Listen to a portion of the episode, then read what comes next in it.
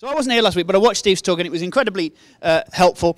So, Nehemiah, Old Testament book, um, and although it's in sort of the middle of the Old Testament, chronologically and thematically, thematically anyway, chronologically, it's at the end of the Old Testament. So, in terms of the events of Nehemiah, the thing that happens after Nehemiah is the coming of Jesus. So, although it's sort of in the middle of the Old Testament in terms of its theme, it's at the end in terms of its history. So, it's one of the Old Testament books, the last of the historical books. And what's happened is the people of Israel have returned from exile. They've, they've come out of exile, but the walls of Jerusalem are still in ruin. So they've been out for like 70 years, but the walls are still in ruin. And uh, Nehemiah who is the cupbearer to the king, he's weeping. He's moved by God, and he weeps. He weeps over the fact that the, uh, the walls of Jerusalem are still in ruins. And then he acts. His anger and his distress drive him into the presence of the Lord. The Lord reframes things for him, redirects him, and the Lord commissions him into action. So Nehemiah complains about the scenario, but he complains to God. He doesn't complain to his mates, he doesn't go in a mood. He complains because there's an injustice, there's something wrong. He's emotionally affected and saddened by what he's seeing. But he takes his complaints to God, allows the Lord to redirect him. And I'm not very good at that, like, because I'm quite impulsive. Like, when I have an idea, I want it to happen straight away. Coffee Street, for instance. Coming to Chesterfield, for instance. But when I have an idea, I want it to happen straight away. I obviously know that I should take things to God, but sometimes, sometimes I don't. Sometimes I see God as an unnecessary middleman, which is, again, something that Scripture disagrees with me on. But for instance, if you're feeling if you're feeling anger towards someone, you may think, you know what? I really want to cause that person harm. I really want to exact vengeance on that person. I might want to hurt that person for what they've done wrong. But what Nehemiah is modeling here is that we take our emotions. Your emotions are genuine. All emotions are available and authentic.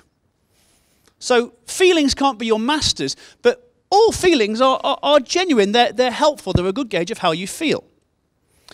But what Nehemiah is modeling is about taking those emotions to God and letting Him decide what you do with them. So, for instance, let's say that you want to, um, you want to hurt someone because of something they've done wrong to you or your family. You take it to God, and the Lord would say something like, Well, you know, in my word where I say, Vengeance is mine and not yours. Yeah, okay. So, why don't I'll tell you what, you come to me and I'll give you my peace. You have this peace. Let me give you my peace that passes understanding. I want you to trust that I'll deal with the vengeance. I'll deal with the judgment because I'm actually the only one qualified to judge people. You get on with the business of loving people and let me let me judge. Let me exact vengeance where it's needed. So this is what Nehemiah is doing. Like he's really badly affected by what he's seeing. The brokenness of the walls of Israel is making him broken. But he takes it to the Lord. He doesn't shut down. He doesn't get neggy. He doesn't go in a mood. He takes it to the Lord. The Lord commissions him. So the message of Nehemiah, again, the, sh- the first chapter is only quite short, so you haven't missed very much. But the message of Nehemiah, the whole book is about Nehemiah being sent to Jerusalem to rebuild the walls. And after the walls are rebuilt, then comes national repentance. So that's what happens in Nehemiah. And the message of Nehemiah, the theme, is twofold. Seemingly impossible tasks can be completed when God is on the case.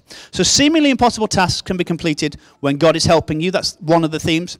And also, seemingly small acts of service or sacrifice can have massive and long term benefits. So, seemingly small acts of service and sacrifice can have massively long term benefits.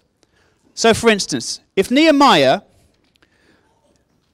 didn't feel moved by God to go to Jerusalem and rebuild the walls, well, the walls wouldn't have been rebuilt. The temple wouldn't have been protected. Israel wouldn't have been protected. Without Israel, Jesus doesn't come. Without the protection of Jerusalem, Jesus, Jesus doesn't come. Without Jesus, uh, there's no gospel, there's no good news. Without the good news, there's no Redeemer King. There's just broken walls and broken people. Two and a half thousand years later, everyone in this room and lots and lots of churches around the country, every church around the country, but us as Redeemer King, we can be grateful that Nehemiah was saddened by what he saw, took it to the Lord, who redirected him and drove him to action. We can be grateful that Nehemiah said yes to the call on his life.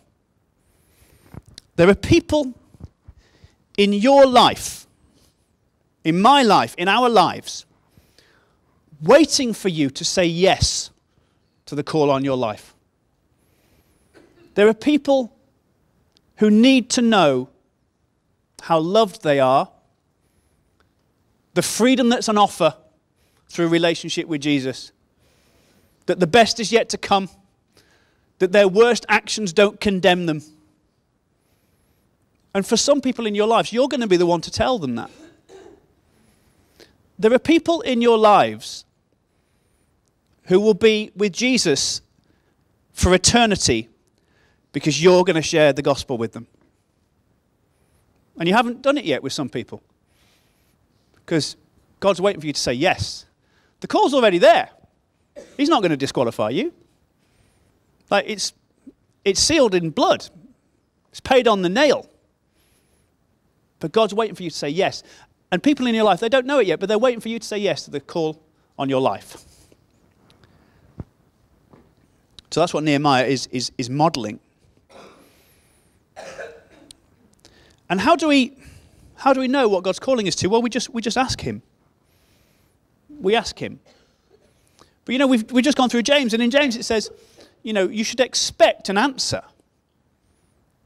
If you're, if you're lacking wisdom, ask God, who gives generously to all without finding fault. When we come to the Lord, He doesn't say, Well, sorry, you need to really deal with your uh, web history before I can talk to you. He doesn't say anything like that. He's not going to say, well, you know, the way you talked to your sister on the phone the other day, that's not, that's not good. I'll tell you what, I'll give you wisdom when you've dealt with that. It's not how God works. It's not how Jesus works. He gives generously to all without finding fault. And he will redirect you. It's not that the things that you've done wrong aren't wrong. They are wrong. But God's not caught out. He's not embarrassed. He's not ashamed. And he doesn't condemn. He speaks truth in love. And the truth can be hard, but it's always said in love when it's said by God. So we should expect an answer. If you're going to ask God something, expect an answer. Expect an answer. He will talk to you, He will speak to you through, through His word, through prayer, through the, the counsel of, of other people. Steve Parker said last week, um, the standout line for me was Steve Parker said, Prayer alerts us to the strategic opportunities that God provides. Prayer alerts us to the strategic opportunities that God provides. Prayer, meaning talking to God and letting Him talk to us. So that's what we described prayer as a couple of weeks ago talking to God and letting Him talk to us. It alerts us to the strategic opportunities that God provides. Because God's never sleeping and God's never doing nothing. Even when we're sleeping and we're doing nothing, He's not. Like, He's already got a battle plan for us, He's got a blueprint for what He wants us to do prayer alerts us to those opportunities. It's like, so prayer's like night vision goggles. Night vision goggles. You see, you, you put on your night vision goggles at night, and all of a sudden you can see. You can see where the heat is. You can see the lie of the land. Prayer's like spiritual night vision goggles. It alerts us to the opportunities that God provides. Right, let me read the passage. The last verse of uh, chapter 1 is I was cupbearer to the king. So this is how Nehemiah sets up the preface. I was cupbearer to the king. Now this is it's not a mistake that that's the last verse of chapter 1. Because what's he saying? He's saying two things. He was cupbearer to the king. Now, what does that mean? It, it means, first of all, that he's not royalty. He's a cupbearer, he's a servant. He's not royalty. He's not a warrior. He's not a big name. He was one of the most trusted people in the king's court. Because if you're going to kill a king, and you know you can't get to him physically because he's surrounded by guards, well, what, what will you most likely do? You'll most likely poison him. And he was the cupbearer, he was the taster. Nehemiah was the royal taster. Nehemiah had the best opportunity to kill and harm the king. So, although he wasn't royalty, although he wasn't a warrior, he wasn't a captain in the army, he was trusted his seemingly low position was vital. And the, the king had given him that place of honor, honor and trust. And I just want to encourage us all that eh, your position where you are now, geographically, socially, you're perfectly positioned for what God wants you to do next. You are perfectly positioned for what God wants you to do next. Where you are is not an accident. Now, that is not to say that God is a puppeteer. He's not a puppeteer. And it's not to say that God thinks that the, the bad stuff that's happened to you is, is good, because He doesn't think that either. But He's not caught out, He's not surprised, and He's the greatest crisis manager of all time. He's the Lord, man. You are perfectly positioned for what God wants you to do next? Have you just lost a job? Perfectly positioned for what God wants you to do next. Have you just come out of a relationship? You're perfectly positioned for what God wants you to do next. Have you just recently given your life to the Lord? You're perfectly positioned for what God wants you to do next. Do you have no money or, or little food? It's tragic, but you're perfectly positioned for what God wants you to do next. Because the gospel is that He'll never leave you and never forsake you. He has never left you and never forsaken you. You may feel like you're a lowly status, but you're perfectly positioned for what God wants you to do next. And what we have to realize is that when we give our life to Jesus, when we become Christians, our mentality changes. What we, our lives are, are not stories about us, actually. You, you are not the star of your life. But you can win the award for Best Supporting Actor. You can. And you'll never get fired by the director because he knows you and he gave you the role, but you're not the star of your life. And what we need to do is to detach the gospel from the prosperity gospel. The prosperity gospel says lots of things. But what it basically says is because Jesus is so awesome and it's always victory in Christ, and we are more than conquerors through Christ, therefore, money, wealth, success, amazing relationships, no. Maybe, but that's not the promise. Like, God doesn't promise any of these things.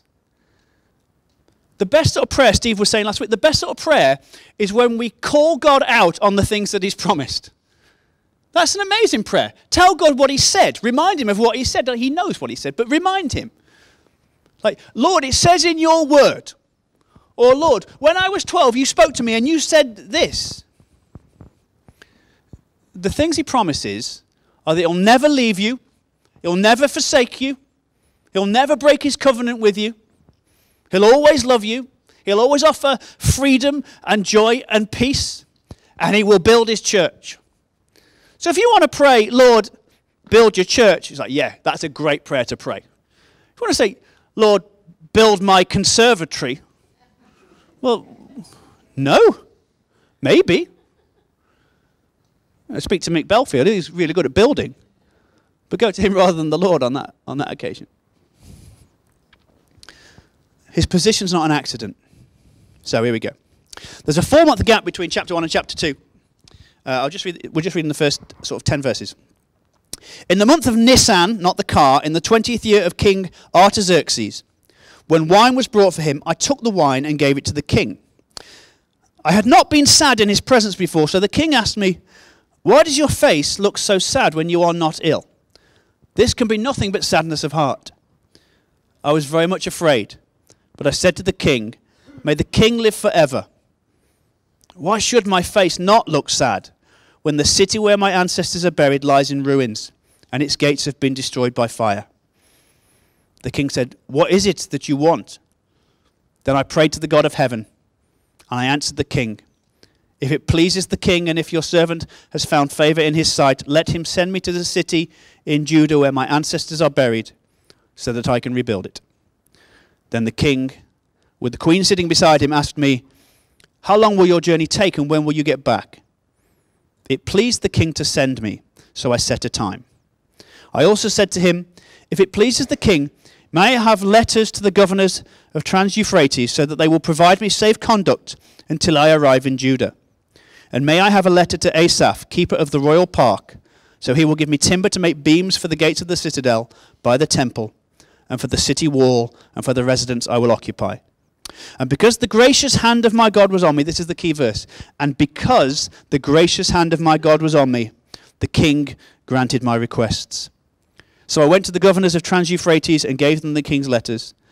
The king had also sent army officers and cavalry with me. When Sanballat and Horonite and Tobiah the Ammonite official heard about this, they were very much disturbed that someone had come to promote the welfare of the Israelites. So bear in mind, in, in chapter 1, Nehemiah is, is weeping over the broken down city walls uh, and he's taking it to God. And chapter 2, four months have, have passed. So, what's going on there? It's a sign that long held passion is key. Long held passion is key. Nehemiah is not being impulsive by speaking out to the king this way. Long held passion is key.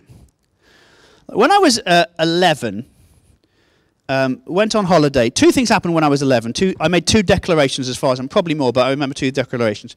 Went on holiday, and I told my mum and dad we played uh, Crown Green Bowls. And I decided I was going to be the greatest Crown Green bowler that this country has ever seen. I said to my mum and dad, this is the best sport ever. I'm going to be an amazing Crown Green bowler. Get me all the stuff. Get me all the bowls or whatever you call them. I haven't really done the research. Get me that little white snooker ball.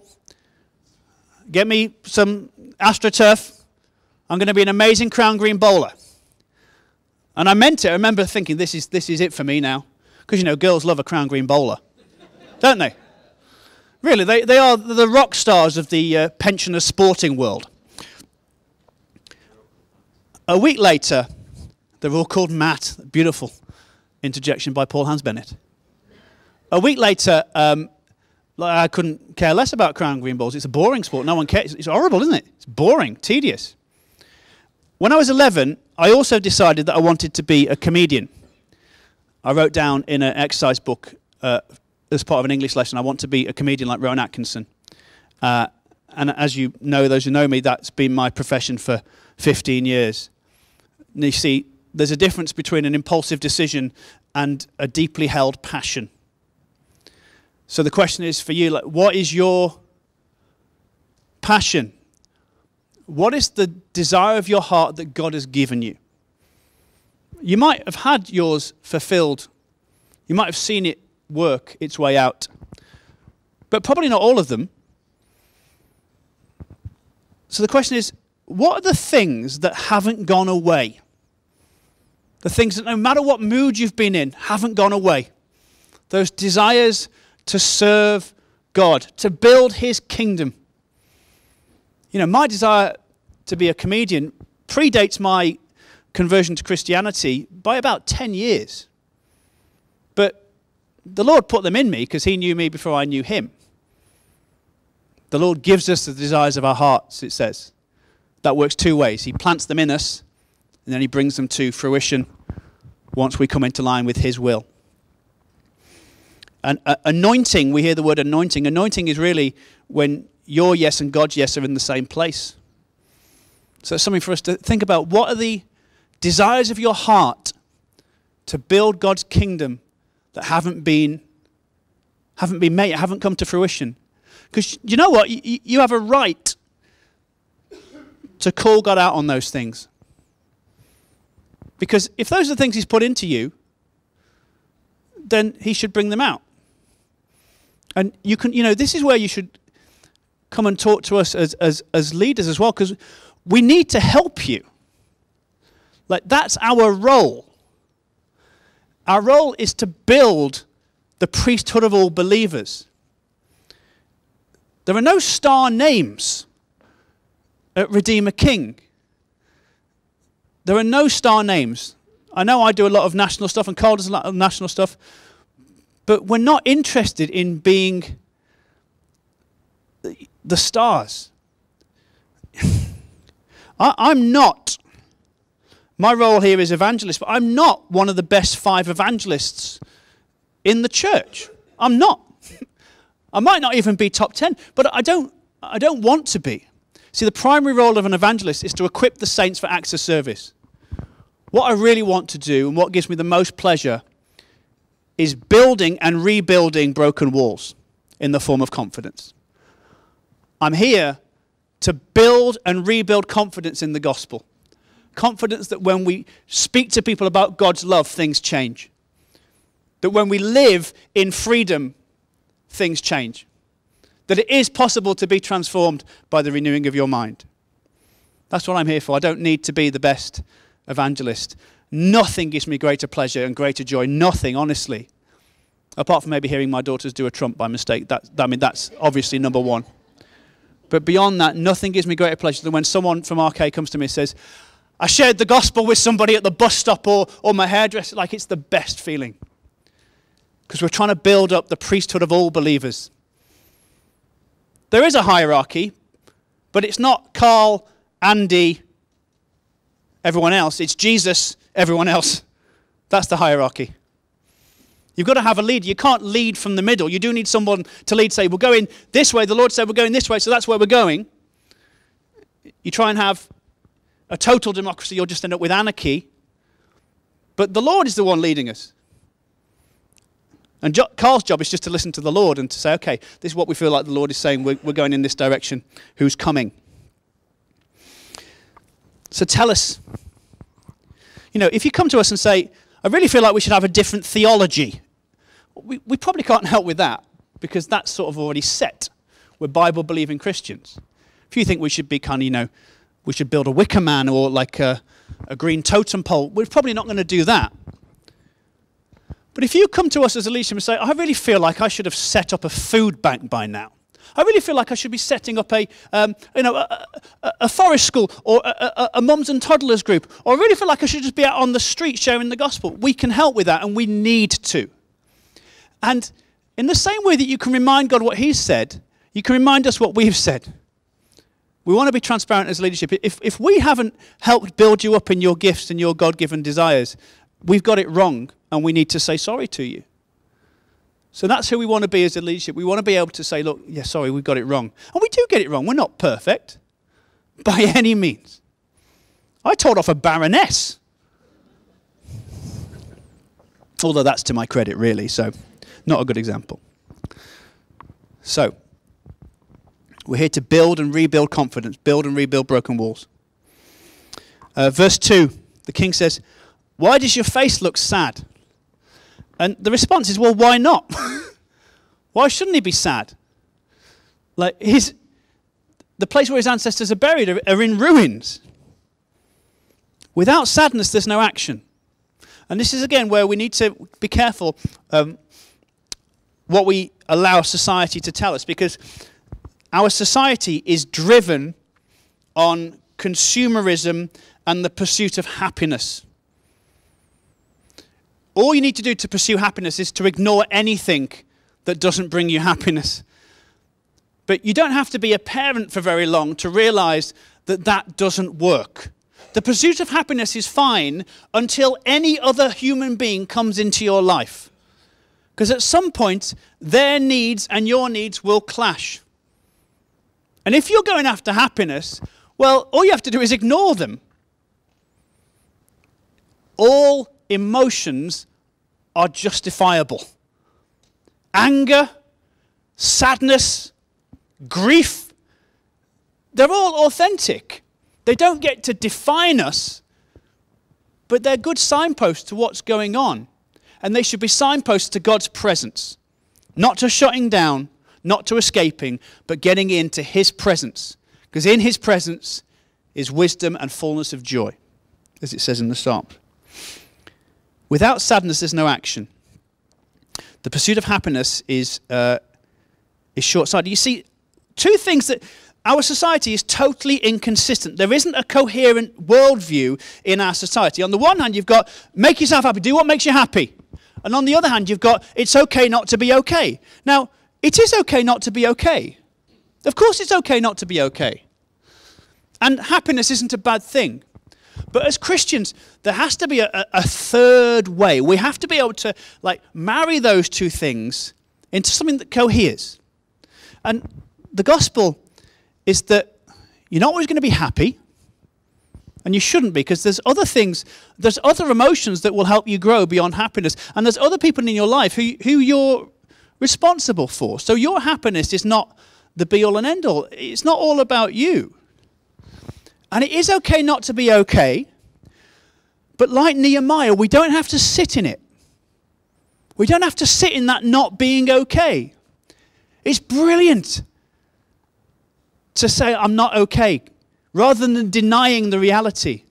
But as Christian, we've got, a, we've got a greater hope. We've got a better story to tell than the one society is telling itself, which is that when you're not okay, don't just sit there. Take it to the Lord.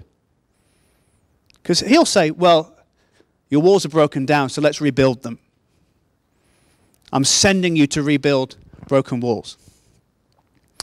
Um, what's great about Nehemiah is that he doesn't allow his fear. He says, I was, I was terribly afraid. He was terribly afraid because the king could have had him executed for looking sad. So, in that culture, anything that displeased the king, he could just kill someone. So, Nehemiah, by looking sad, could have been executed. He wasn't afraid to let his emotions show, and, that, and that's great. But he didn't let his fear dominate or dictate. My first ever gig, January 23rd, 2005, the Porter Cellar Bar down in, in, in Bath. I was on uh, in the middle, and all the other acts had gone out. The compo was on stage. I'd never done comedy before, and all the other acts had gone out. And I was staring in this, in this little green room, which was like a kind of um, cupboard. And the door to the stage was on my left, and the door to the car park was on my right. And it was like a spiritual tug of war. I thought, part of me was thinking, just go, just go.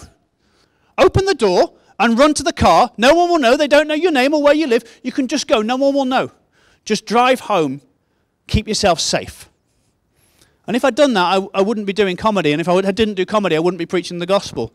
That one choice, little choice, little sacrifice, made a huge difference. Because there was, there's more than one emotion going on at any one time. There's not just one emotion at work. Joy and sorrow can flow mingled down together. You can feel fear and purpose simultaneously. You can feel fear and hope simultaneously. And we need to let the Lord redirect us. Fear is a natural thing, but the Bible tells us more than it tells us anything else. Do not be afraid. Not don't experience any fear, but do not stay afraid. Because I'm with you, and I'll never leave you, and I'll never forsake you. And sometimes we've got to be patient. As I said a few weeks ago, patience, the biblical idea of patience isn't waiting for that thing to happen that you want to happen. Patience is endurance in spite of opposition. Endurance in spite of opposition, not waiting for the thing that you've decided that should happen, should happen. So the, the king says to him, What is it that you want? What is, I can see that you said, what is it that you want? And then it says, I prayed to God. And eight times in Nehemiah, Nehemiah prays spontaneously to God. And I love that. Like, what is it that you want? He's got this desire, he's got this emotion of sadness, and it's a desire for something to change, and he takes it to God straight away. The king says, What do you want? Okay, Lord, what is it What is it I want in this? What do you want in this, God? So there's a, there's a sequence of things that I've, I've picked out. It goes emotion, desire, prayer, action, equipping, going. So you feel the emotion. In this case, sadness. I feel sad. I've got a desire for things to change. But I'm not just going to change, I'm not going to be the agent to change myself. I'm going to take it to God, take it into prayer. God will then speak to me and tell me what to do. And this is the thing, like, I'm not very good at this. Whenever I ask God what to do, He, t- he tells me. But I, I often don't ask. I often just try and muddle through in the hope that in some way He's with me. And He is with me. But He also wants to speak to me through His Word and through prayer. So you have the emotion, whether it's sadness or anger, you've got a desire for something to happen as a result of that. So take it to prayer. Let your emotions drive you into the presence of the Lord. Because He will redirect you, He will reframe the situation, and He'll give you guidance. And then, when you know the operating within His will, well, you'll feel a lot better about things anyway. When you know that He agrees with what you're doing and He's commissioned you to do that, you'll feel a lot better and you'll see better results anyway. So, emotion, desire, prayer, action as a result of prayer. So, that's what's happening. And then what happens after that is the equipping phase.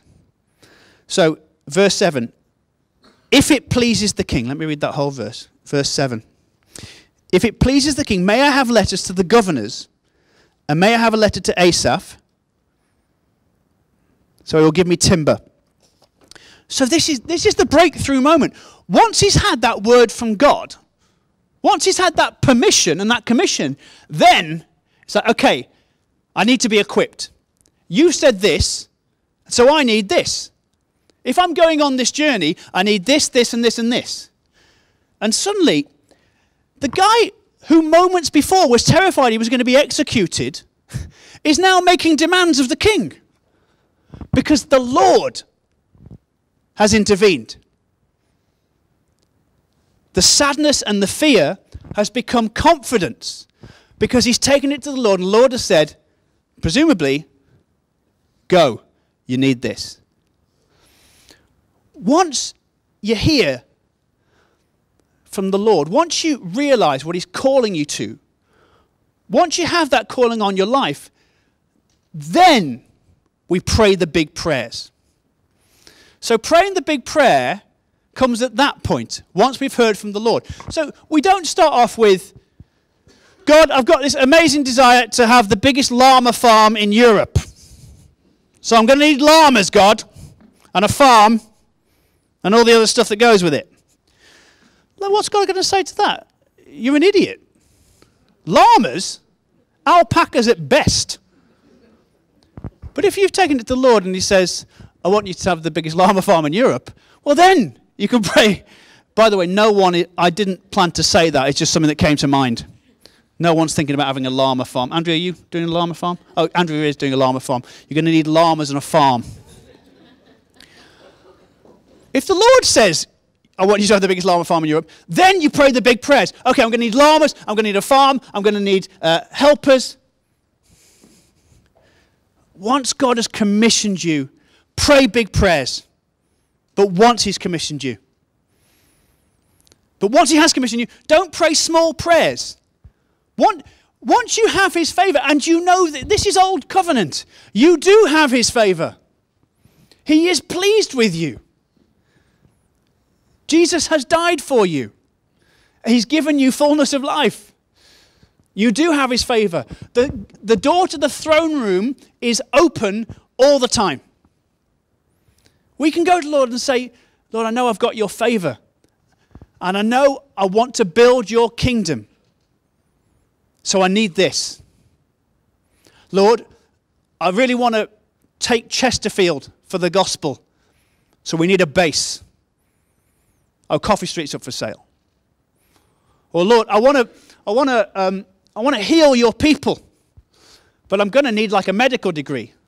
Okay, whatever it is, pray the big prayers because we've got a big God. We have to differentiate between our big God and our big ego. That's the difference. Our big prayers have to come out of our desire to serve our big God, not our big ego. That's the break point. Once you know that you're praying within His will, that's when things get exciting. Just see what time we're on. We're, we're, we're nearly done. Okay, cool. I remember when I was. Um, see, the key verse is because the gracious hand of God was on me, the king granted my requests. When God commissions you, well, the Lord is with you. He will fight for you. You need only be still. You've got God's favor. God doesn't show favorites, which means that everyone in this room is God's favorite. The hierarchy is Jesus and everyone else. No one's better than it. We've got different gifts, but we're parts, different parts of the same body. I remember I was, I was praying, um, I was in Birmingham and I was going through a time of introspection. I was like, Lord, what, who am I? I was asking him, like, who am I? What do you want from my life? What is, it, what is it that I do? Who am I? And I heard him say four things. I heard him say four words. I can't remember which order he said, but he said, um, You're a, a father, a comedian, a preacher, and a friend. Those were the four things that he said father, comedian, preacher, and friend. And I thought, well, but am I a, a good comedian, though? You haven't said I'm a good comedian. Like, am I a, am I a lovely preacher? am I a nice friend? Am I a good dad? But I'd missed the point. Because when God calls something, it is good. He makes it and he sees that it's good. When God tells you who you are, implicit in that is the reality that it is good. That's your identity. God doesn't make junk, He's not a bootlegger. And this is the key for us. We need to be able to come to God and actually ask Him, Lord, who am I? What do you want?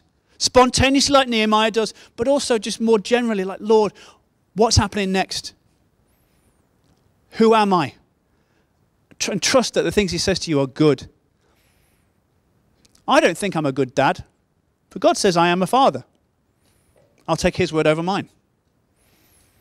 Like, some people think I'm the best comedian they've ever seen, some people think I'm the worst. But so what? God says I'm a comedian. He's called me to that. He's called me to be a preacher. He's called some of you to be teachers. He's called some of you to work for Royal Mail. Like, he's called some of you to be parents, to be husbands and wives, to be drivers, whatever, to be musicians, drummers, whatever, to be builders. When God calls you, implicit in that is that it is good, because His will is good. He doesn't make junk, and although we make mistakes, he doesn't. So, just a quick, a very quick example of that.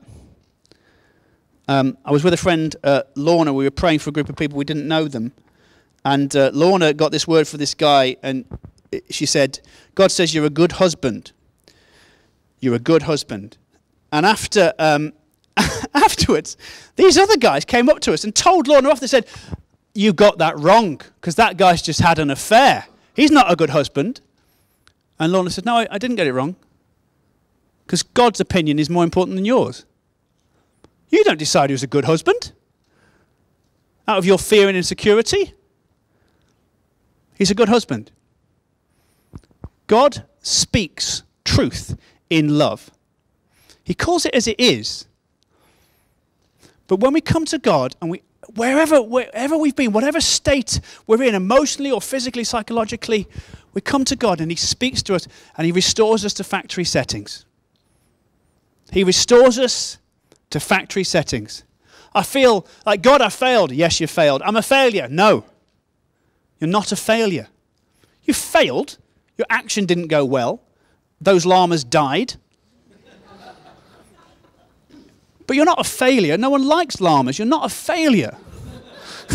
I honestly hadn't planned to say anything about llamas. What a moron. Um, God's just said I. God's just said I am a moron. Uh, so, here we go. Romans 4 says, He gives life to the dead and calls things that were not as though they were. He gives life to the dead and calls things that were not as though they were. Do you feel like you're broken down? It's rhetorical. yes, I do actually.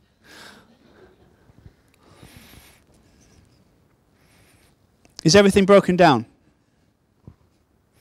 Let's rebuild. Is your life rubble? Let's rebuild. Has everything crumbled? Have the seeming promises been snatched away? Let's rebuild, says the Lord. Wherever you're at, It's time to build and rebuild. And as I said before, you know, that's, that's why we call it the gospel. He gives life to the dead and calls things that were not as though they were. When you build for God, God builds you. When you build for God, God builds you. When God sends you to ruins, implicit in that promise is that he won't ruin you. Those who trust in the Lord will never be put to shame.